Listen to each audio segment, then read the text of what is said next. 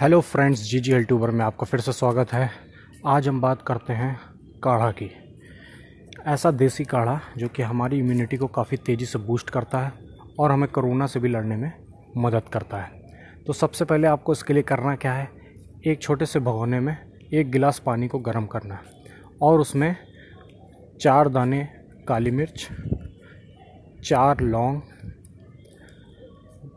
थोड़ा सा दालचीनी इसके अलावा उसमें चार से पाँच पत्ती तुलसी की, उसके बाद एक चम्मच हल्दी और कम से कम एक छोटा टुकड़ा अदरक का और उसमें एक छोटा टुकड़ा गुड़।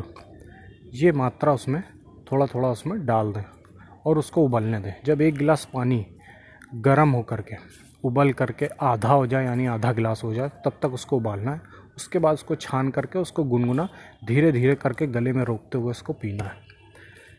ये काढ़ा आपको सर्दी, जुकाम, बुखार से बचाएगा। इसके अलावा करोना वायरस से बचाएगा। आपकी इम्यूनिटी को काफ़ी तेज़ बूस्ट कर तेज़ी से बूस्ट करेगा। और इसका कोई साइड इफ़ेक्ट भी नहीं है। इस काढ़े को आपको दिन में सिर्फ़ एक बार ही लेना है। ज़्यादा इसको नहीं लेना है, क्योंकि ये थोड़ा गर्म भी होता है। तो ये तो हो गया इम्यूनिटी को बढ़ाने के लिए हमारा एक देसी काढ़ा, ये सारी चीज़ें आपको किचन पे ही मिल जाएँगी। तुलसी का पौधा आपको घर में ही होता है। तो आपको ये अगर पॉडकास्ट अच्छा लगा हो तो प्लीज़ ज़्यादा से ज़्यादा लोगों में शेयर करें और इसको फॉलो करें। Thank you.